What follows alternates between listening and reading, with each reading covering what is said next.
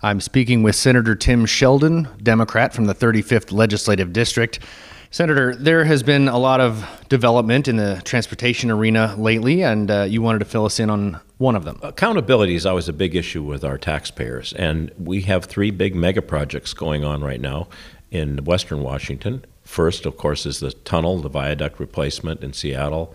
There's the 520 floating bridge over Lake Washington, and the Columbia River crossing between Washington and Oregon on I 5. Tell me how the people of your district view these mega projects that are geographically quite a bit away from where they live.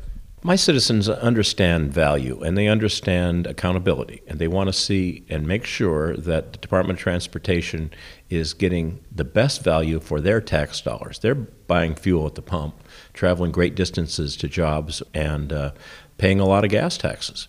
And that money should be uh, used efficiently. And we want to have, I think, I speak for those citizens, a good review of the projects. And if there's things that are going wrong, like the pontoons in uh, under construction in Grays Harbor, they want to have a thorough review of that issue. Let's have a lessons learned type approach to this.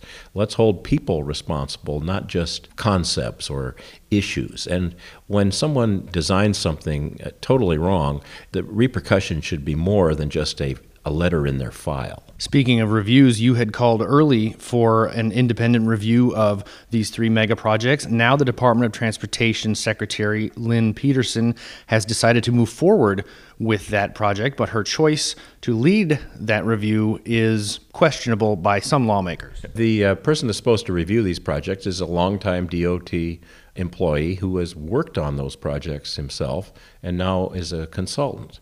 So I'd like to see an independent review. We do reviews of projects all the time. We do uh, analysis of what went wrong, why it went wrong, a root cause analysis.